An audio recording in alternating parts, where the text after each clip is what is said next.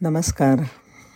विनोबांनी अनेक गोष्टी सांगितल्यात त्यातली ही एक गोष्ट. सेवा घेण्याचा अधिकार केव्हा मिळतो? एक होते गृहस्थ. विनोबांचे मित्र. त्यांना घोड्यावर बसायची फार हौस.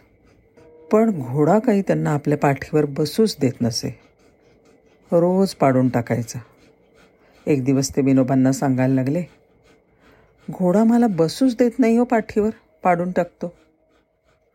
विनोबांनी विचारलं तुम्ही घोड्यावर बसण्यासाठी त्याच्याजवळ जात असाल पण त्याची काही सेवा वगैरे करता की नाही?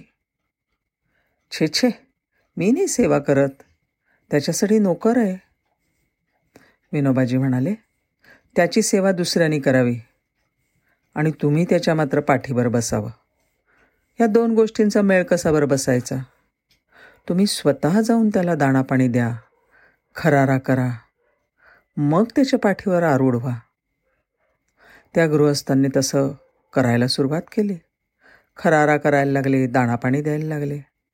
हळूहळू त्यांची घोड्याशी मैत्री वाढली. आता घोडा त्यांना आपल्या पाठीवर बसू द्यायला लागला. विनोबाजी म्हणतात ज्याची आपल्याला सेवा घ्यायची आहे त्याची सेवा प्रथम आपण करायला हवी.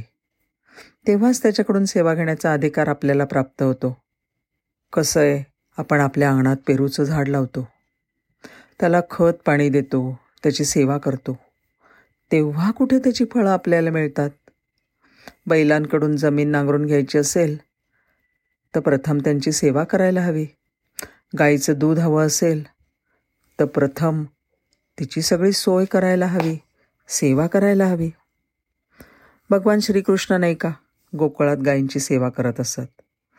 पुढे कौरव पांडवांच्या युद्धात अर्जुनाच्या रथाचं सारथ्य श्रीकृष्णाने स्वीकारलं. तेव्हा ते रोज घोड्यांना खरारा करत असत आणि त्यांना आपल्या पितांबरामधनं चंदी देत असत. असं त्यांचं घोड्यावर प्रेम होतं. घोडासुद्धा परमेश्वराचंच रूप आहे. त्याची सेवा केली तर तो आपल्या भक्ताला कसा बरं पाडून टाकेल? त्या गृहस्थांनी घोड्याची सेवा केली आणि त्यांची भक्ती पाहून घोडासुद्धा नमला. ते घोड्यावर अगदी लिलया आरूढ व्हायला लागले. धन्यवाद.